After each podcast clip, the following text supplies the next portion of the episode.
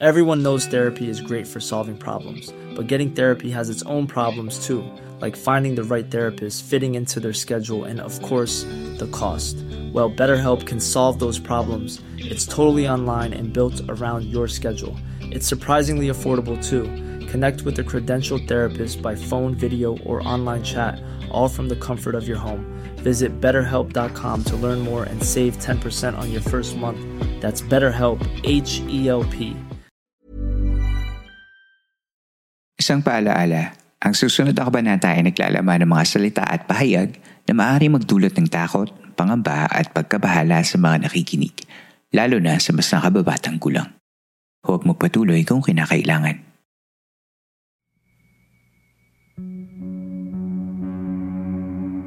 Ito ang mga kwentong bumuo ng ating nakaraan, mga kwentong unang narinig sa mga liblib na lugar o sa mga pinakatagong bulong-bulungan. Dito ay pag-uusapan natin ang mga kwentong kababalaghan at misteryo na humalo sa kultura, kasaysayan at kamalayan nating mga Pilipino. Ang ating campsite ay isang safe space at bukas para sa lahat ng mga gustong makinig o kahit gusto mo lamang tumahimik at magpahinga. Ako si Earl, ang inyong pong campmaster, at ito ang Philippine Campfire Stories.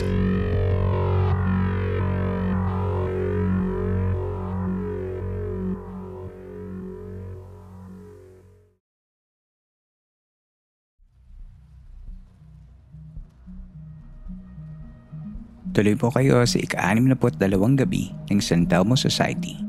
Kumusta kayong lahat? Sana ay napapakinggan ninyo ang episode nito sa maayos na kalagayan. Kung ito man ang una mong beses makinig sa ating podcast o isa ka sa mga regular campers na nakikinig kada episode pero hindi pa naka-follow, ay hinihiling ko na sana ay i-follow mo na ang Philippine Campfire Stories podcast sa Spotify, at kung magustuhan mo ang episode na ito at pati na rin ang ating show, ay bigyan mo na rin sana ng 5-star rating. Importante ito para sa mga shows na gaya ng Philippine Campfire Stories para mas lumawak pa ang audience reach natin at mas marami pang makinig ng ating programa. Mas maraming makakapakinig sa atin ay mas maraming support ang makukuha natin para mas magtagal pa ang ating podcast.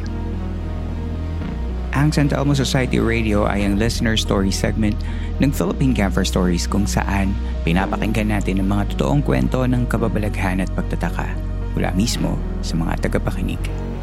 Ang una nating kwento ay mula kay M. At ito ay isang kwento mula sa kanyang dating school. Pakinggan natin ang kwento niya.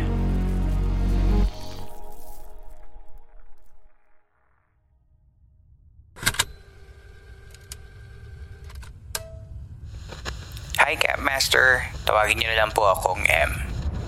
This story happened 6 years ago sa school ko.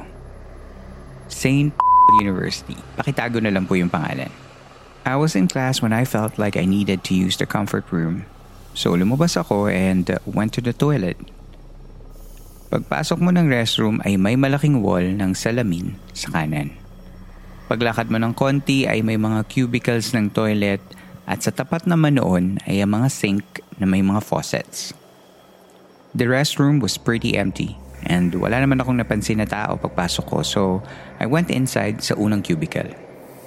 By the way, it's a Catholic school. So more on sisters or nuns ang mga nagpapalakad ng school namin. Going back, patapos na sana ako and ayusin ko na yung skirt ko, then I suddenly heard na may pumasok sa loob ng CR. And tunog ng heels yung floor, so akala ko schoolmate ko lang, kaya nanahimik lang ako at nag-flush na ako ng toilet. Palabas na sana ako ng cubicle nung may narinig akong bumulong sa parte ng wall na may salamin. Dahan-dahan po akong lumabas. Paglingon ko sa salamin, wala palang tao. I check every cubicle since wala namang nakasara na pinto. I knew I was alone sa CR. Strange.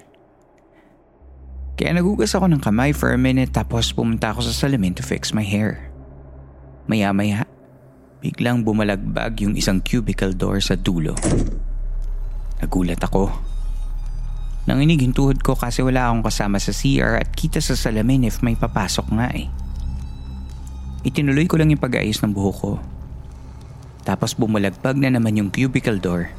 Pero this time, sa cubicle kung saan ako nag-CR, which is malapit siya sa akin. Pumikit ako, tapos nagpray ako ng Hail Mary, full of grace, the Lord is with you. Blessed are you among women and blessed is the fruit of thy womb, Jesus. Before ko ituloy yung Holy Mary, I opened my eyes at nanginig ako sa nakita ko. Isang mukha ng madre. Mga sinaunang madre ng school namin. At ang mas kakaiba dito, walang katawan. Ulo lang. Tumago sa harap ng salamin tapos nakakatakot yung mata niya. Parang nalilisik habang bumabaling pakaliwat kanan paulit-ulit yung ulo niya. Mabagal yung pagbaling ng ulo niya habang papalapit ng papalapit sa mukha ko habang nagsasalita siya ng Holy Mary, Mother of God, pray for us sinners, now and the hour of our death. Amen. Pagkatapos niyang magsalita, yung agwat ng mukha namin ay parang 2 inches na lang sa ilong ko. I braced myself for the worst. Hindi ko alam kung anong mangyayari sa akin nun pero pumikit ako nang may biglang pumasok sa CR ng mga grupo ng babae.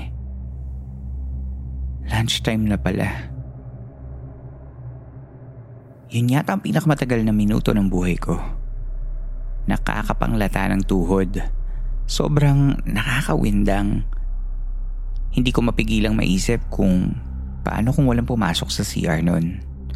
Ano kayang gagawin ng madre sa akin? Yan lang po, Camp Master. I'm sorry if hindi ko siya ma-explain na maayos pero sobrang feel ko pa rin siya up until now. Yun yung sobrang hindi ko makakalimutan sa school na yon. Thank you, Camp Master. Palagi niyo po akong sinasamahan sa biyahe ko from south to north daily for school. You and Wag Kang Lilingon are my favorite podcast out there. Please don't stop sharing your art through your podcast. More power po and more dollar bills to come. To all of us. May God bless you always. M.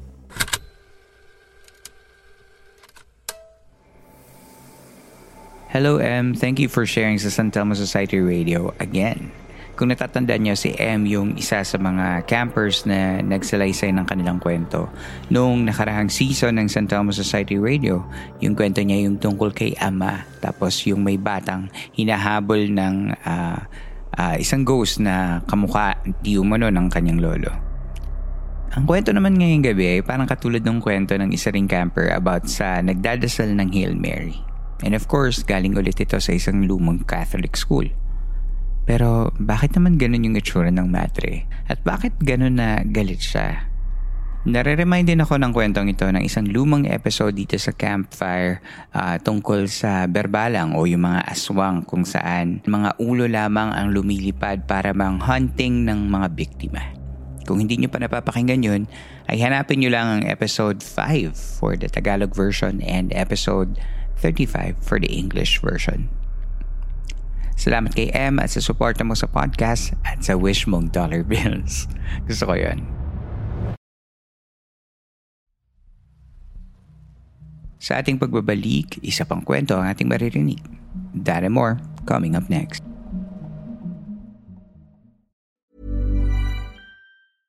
How would you like to look 5 years younger? In a clinical study, people that had volume added with Juvederm Voluma XC in the cheeks perceived themselves as looking 5 years younger at 6 months after treatment. Look younger, feel like you. Add volume for lift and contour in the cheeks with Juvederm Voluma XC. Reverse signs of aging by adding volume to smooth laugh lines with Juvederm Volux XC. For important safety information and to find a licensed specialist, visit Juvederm.com. That's Juvederm.com. Not for people with severe allergic reactions, allergies to lidocaine, or the proteins used in Juvederm. Common side effects include injection site redness, swelling, pain, tenderness, firmness, lumps, bumps, bruising, discoloration, or itching. There's a risk of unintentional injection into a blood vessel, which can cause vision abnormalities, blindness, stroke, temporary scabs, or scarring. Talk to a licensed specialist to find out if it's right for you.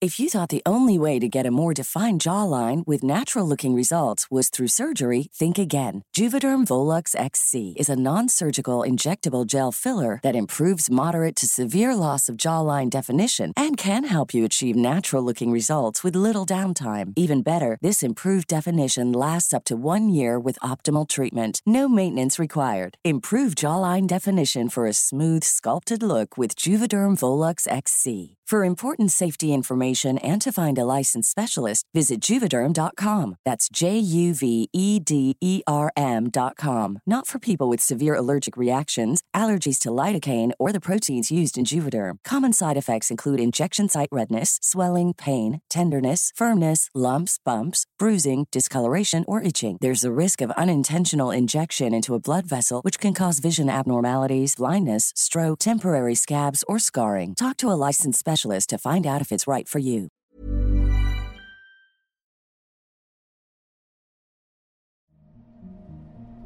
Sa pagbabalik ng Santelmo Society Radio ng Philippine Campfire Stories.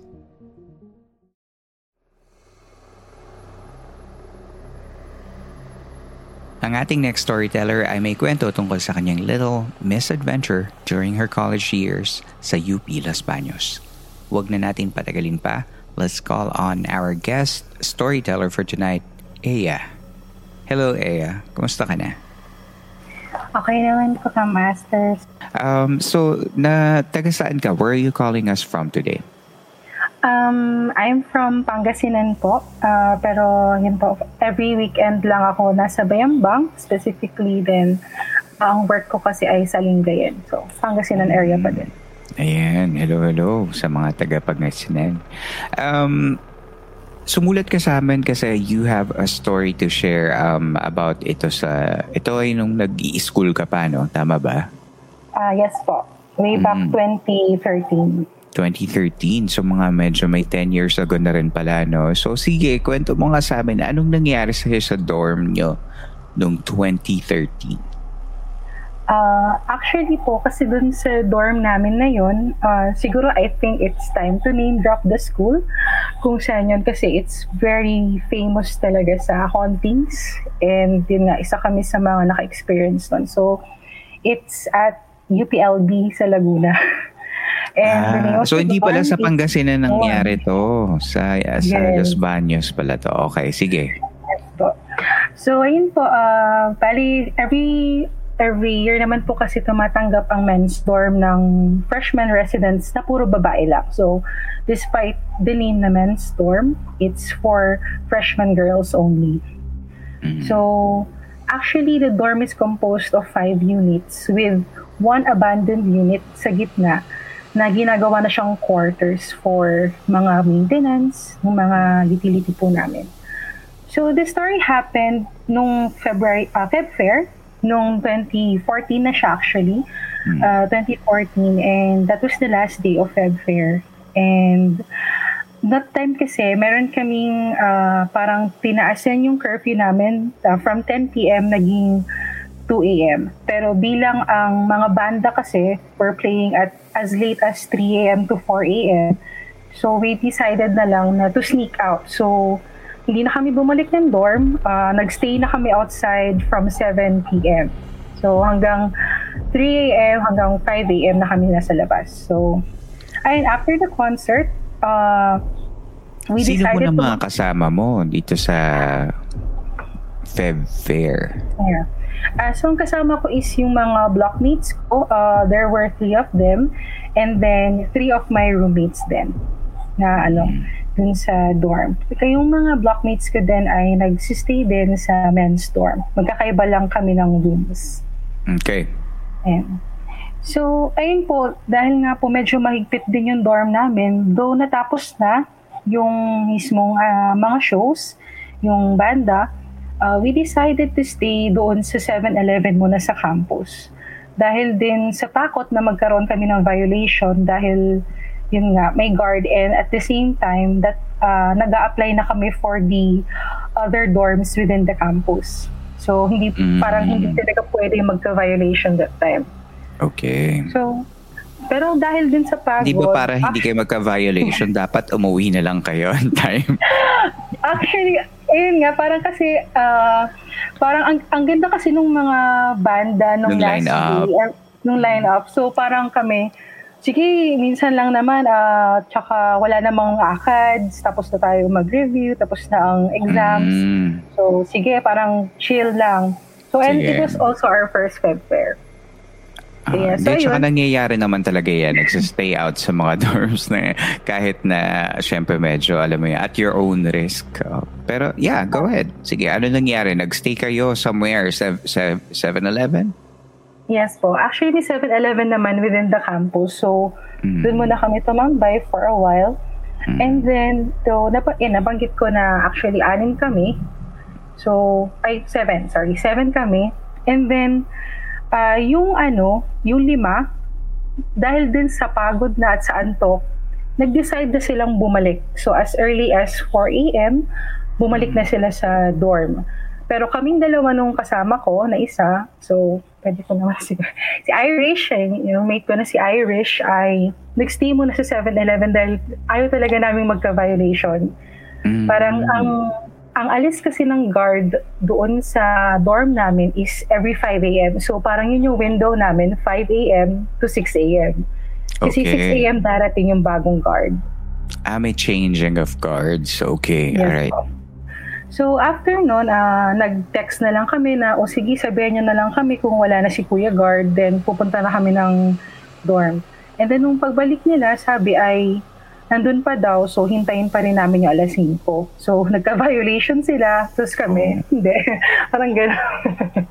Ayaw talaga namin i-risk that time. So, actually yun, here comes 5 a.m., bumalik na po kami ng dorm. And then, yun nga po, like I said din po sa sinan kong story, yung gate actually napapasukan namin, ang pinakatapat niya ay yung entrance ng lumang-lumang unit. As in, entrance niya na yung, as in, very old talaga siyang tingnan. Ngayon, sa sobrang higpit ng dorms din namin, yung pag may nasira ka lang na susi, so that time, yung mga susi namin, may keychains na ang nakalagay doon yung mga room number namin. And that time, ay dahil nga sa dilim, ay nahulog ko din siya nung kinakapa ko na siya. Nahulog ko siya doon sa mismong door yung papasukan namin na entrance. So ako sa panic, sabi ko, Irish, hanapin natin kasi baka magalit sa akin si tita, what we call our door managers. So magalit sa akin si tita, hindi na ako makalipat sa ganitong door, need ko pa naman din. So frantic kaming hinanap. So yun, buhay na yung dugo ko. So parang hindi na ako nakaantok dahil nga doon yung focus ko doon talaga sa susi. So, hanap-hanap talaga kami, nakayuko. And then, nung hindi na talaga parang napagod yung likod ko sa kakayuko, nag-inat lang ako for a while. And then, parang napalingon ako dun sa door nung old unit. Hindi ko na alam ba't ako lumingon bigla doon. And that's when I saw yung figure na kid. Anong figure na kid? Actually, translucent kasi siya, and siya, parang nakaupo na, kasi may steps po yun eh. May steps yung papunta doon sa lumang unit. And then parang nakaupo siya sa steps with the other leg na naka-raise. Parang naka-de-quattro. Tapos diretso lang yung tingin doon sa kung nasan kami. Pero doon wala siyang mukha. So ako, sabi ko, ay, baka namamalik mata. So, nirab ko talaga yung mata ko. Tinignan ko siya ulit. Tinignan ko talaga siya. Ang tagal ko siyang tinignan. Tapos, parang paggalaw na kasi siya eh. Sabi ko, tapos parang doon ko na nahimasmasan na, okay, hindi to tao. Hindi ako nag-i-imagine ng kung ano-ano. It's something else. And then, sabi ko, wala na akong pake doon sa casing nung keychain. Hinatak ko na si Irish, tumakbo kami papunta doon sa room. And that time, sobrang lamig na lamig ako sa pawis. At hindi ko talaga sinabi sa kanya until dumating yung Sunday ng umaga na around 8 a.m. to 9 kung bakit kami tumakbo. Kasi ayokong sabihin sa kanya that time. Kasi the kid that I saw that time was the infamous kid dun sa dorm namin. Oh, na, anong ibig sabihin ng infamous kid? Ano ba siya? Isa ba siyang local urban legend? I can't really say kung old urban legend, pero kasi it has been passed down from every freshie na sa men's dorm. Meron talagang bata na lumilibot doon. And actually, that kid came from another dorm. Sinundan lang yung isang dormer pa uwi. That was the story, I think, way back down. And then, yung kid na yon is very famous for roaming, hindi lang doon sa unit na yun. Gusto ko siya nakita, but to the other units as well. Ganun siya. Parang ano siya, isa siyang resident ghost sa doon sa campus, no? Anong ano pang natatandaan mo sa kanya? Matangkad ba siyang bata? Ano siya?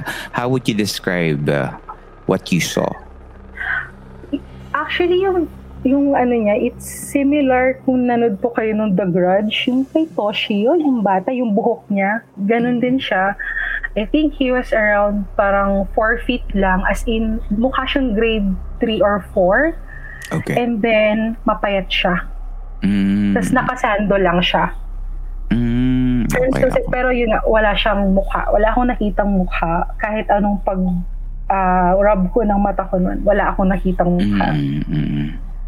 Nag-glow ba siya? Or? Ano lang siya, parang kumbaga si dim light, may on translucent na parang may onting glow pero not exactly na glowing siya. Kasi parang may certain light na parang good enough for me to see him. Okay. Nako. Tapos anong ginawa mo nung anong sinabi ni Irish? Nung sinabi mo na nung umaga, natanggal yung takot niya. Ay, hindi naman. Parang siya yung kasi antok, natanggal yung antok niya nung magdamagan yung puya. Actually, si Irish kasi at that time, siya yung pinakamatapang sa amin na roommates. So, kahit anong kwento mo, kahit anong experience mo, parang ano siya, talaga, but she's not really afraid. Yung person na katulad talaga namin na, ayun, marami talagang nangyari kasi sa dorm na yun. And it's very unsettling up to the day. Na pag nakikita kami, naalala mo ko ba yung ganito. And the kid is just one of the stories na na-experience namin sa dorm. Oh, pero ito yung pinaka-highlight, no? Ng mga experiences niyo dun sa dorm. For me, pero dun sa isa kong roommate, she had a much scarier experience na talagang kahit ako ayoko nang bumalik sa unit na yun, sa unit namin. Okay. Pero your experience in living in the dorm throughout your years in college, naka-apekto ba or in a negative way yung pagtira mo doon dahil doon sa batang lalaki na nakita mo? Hindi naman masyado. Did kasi you live in fear? Parang ganun? Somewhat. Just the general element din kasi ng campus na para every nook, every corner, alam mo meron talagang something dyan. And even when I moved to another dorm na technically sa likod lang ng dorm namin, parang sinundan kami or meron ding resident doon sa dorm na nilipatan namin. So, parang some point naging normal siya, pero it still scares us kapag medyo naaalala pa rin namin kasi parang segue lang doon naman sa next dorm ko na yun ang pinagstayan ko for almost 5 years. Sa sobrang negative no energy doon, parang meron yung time na every sem or 2 sems na mag-consecutive yun na may nag-attempt mag-suicide on the same room. Just because the negative energy is ang lala talaga doon sa unit namin. And meron daw talaga doon. Grabe naman. Parang nakakatakot naman yung parang mapupush ka mag-suicide dahil dun sa negativity na dala nung kwarto. Mabuti naman hindi kayo napahamak or na ayun nga, hindi maganda sa inyo. Buti na lang ganun lang yung nakuha nyo, no? Ayun. Pero it's also a good story kasi hanggang ngayon baon-baon mo siya. Naging highlight siya ng college years mo. Oh, and napag-uusapan nyo hanggang ngayon na pagtanda mo, na-share mo pa sa mga campers, no? May tao naman dyan sa likod mo, no? Tao yan. Apo, meron talaga. Parang I'm really, parang nagpasama talaga ako kasi medyo natatakot pa rin ako i-share yung story kasi nga with the recent happenings din kasi parang recently lang dun sa workplace ko may nangyari, so sabi ko parang medyo sinusundan ata ako ng negative energy, so sakto kailangan ko ng kasama, medyo kaya mamaya is yon, medyo mag-uplift ng kasi medyo recently talaga iba. Sinusundan ka ba ng negative energy o ikaw yung negative energy? Joke lang yun.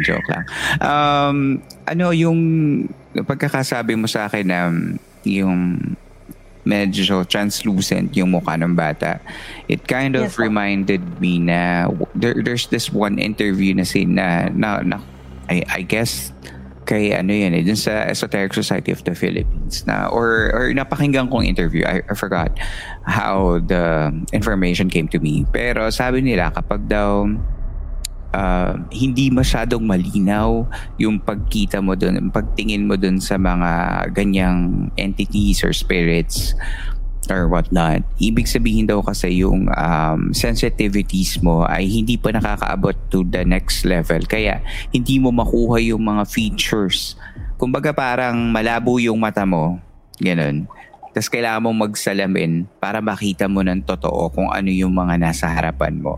And I guess at that time siguro heightened yung ability mo to see, or baka nakapasok ka somewhere na nagkaroon ka ng temporary access to see whoever or whatever is in your surroundings at that particular time. And yun nga, medyo hindi ka pa naman developed din on your sensibilities. Baka kaya ganong malabo siya, hindi mo siya makita.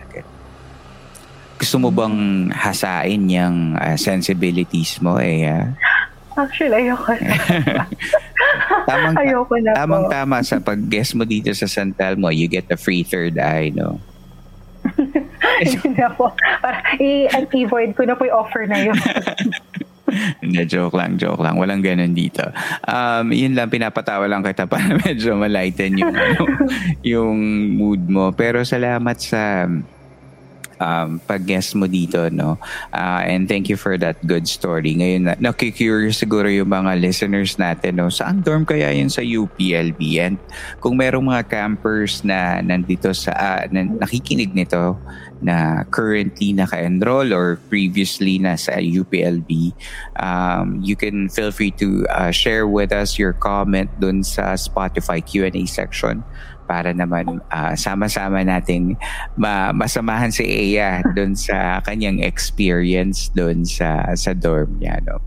So Eya, do you have anyone to greet or to say hello to sa mga kaibigan mo na si Irish? Baka gusto mo mag-hello kay Irish. Actually, siya talaga yung gusto ko rin i-greet kasi siya yung naging sa part ng story, and even doon sa paglipat ko sa kabilang dorm, siya din yung kasama ko. And actually, yung kinakwento kong suicides kanina happened sa room niya. Kung saan siya. Kaya, hi Irish! Naalala mo pa ba? Ayan. Parang si Irish marami ring baong kwento, no? So hopefully kung meron siyang chance to drop by the program, we can have her here and magkwento siya ng mga stories niya on her own, diba? Ayun. Well, thank you so much, Eya. Kung wala ka nang sasabihin, wala ka nang babatiin, and we're gonna wrap this up. Maraming salamat for dropping by here at the Santelmo Society Radio, and I hope you have a great rest of your week, okay? Thank you, Camp Master. Thank you po sa listeners. Thank you. Maraming salamat ulit sa ating kasamang camper na si Eya for that Santelmo Society Radio story.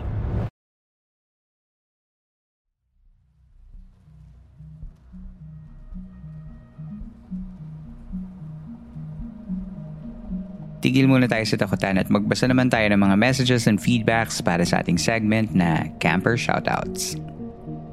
To start, isang pasasalamat muli sa mga patuloy na nagbibigay ng mga tips via Patreon, Coffee, PayPal, and GCash.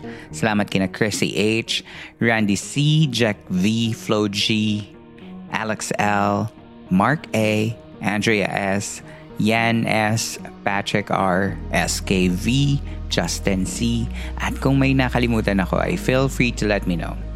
Yung binibigay niyong tips sa akin ay pinambibili ko lagi ng coffee to, you know, help me stay awake, especially when I'm writing the stories. And thank you very much for supporting the show. I really appreciate it kasi alam ko naman na hindi madaling magbigay ng pera sa ibang tao. So, I really appreciate it when you do appreciate the art that I give into this podcast. Ayun, maraming salamat. Some comments muna from the campers, sabi ni Randy Clarinal. Sarap talaga makinig ng horror stories. Horror is life. Ayan. Thank you so much, Randy. Salamat din sa pag-Gcash mo lately. Sabi ni Caffeinated Pink, hello po, Campmaster. Ate's advice is really true. Usually, entities bring about harm, but safety will always be visible as long as respect is given. Yun lang po. Ang pogi po talaga ng boses niyo. Ayan. Caffeinated Pink, maraming salamat. Sabi ni Chawi, happy Monday dahil may new episode. Thank you, Campmaster. Never nagmintis sa pagbibigay sa akin ng chills. Thank you for accompanying me while working. Yan, parang kailangan ko ng sumweldo dahil marami kayong sinasamahan ko sa work. Pakisama na nga ako sa mga payroll nyo. Ayan, sabi ni Zan, napaka-interesting ng story ni Ma'am. Thank you po, Campmaster, for another new episode. Ayan, ito yung feedback niya kay Dance. Yung episode last 2 weeks ago. Ayan.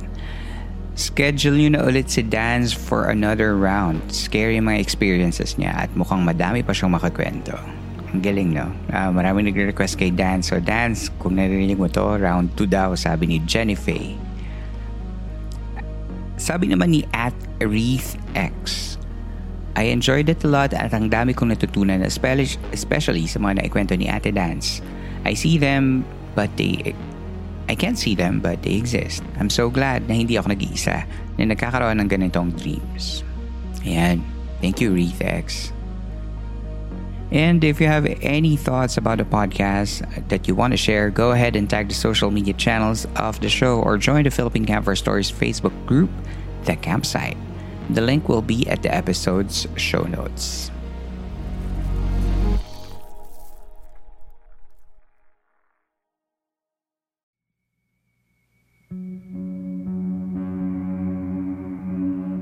Dito na po nagtatapos ang ating kwento. Pagkatapos ng episode na ito ay pwede kang sumali sa kwentuhan by going to Spotify Q&A portion ng episode na ito.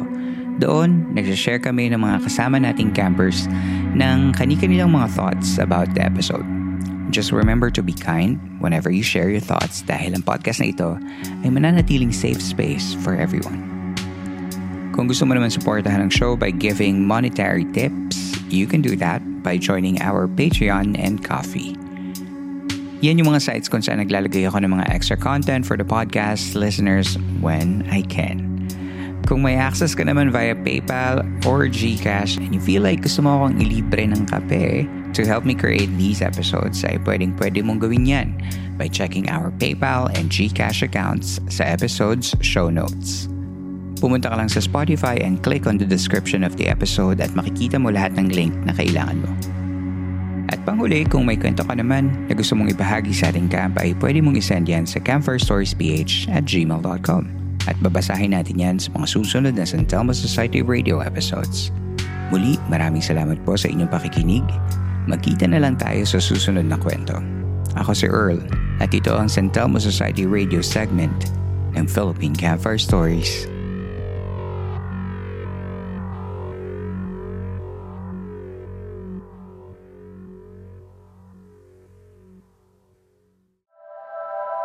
This podcast may be based on true events, with names, characters, and incidents that are either products of the creator's imagination or used fictitiously. Any similarity to real individuals or events is coincidental. Planning for your next trip? Elevate your travel style with Quince. Quince has all the jet-setting essentials you'll want for your next getaway, like European linen, premium luggage options, buttery soft Italian leather bags, and so much more. And is all priced at 50 to 80% less than similar brands. Plus, Quince only works with factories that use safe and ethical manufacturing practices. Pack your bags with high-quality essentials you'll be wearing for vacations to come with Quince. Go to quince.com/pack for free shipping and 365-day returns.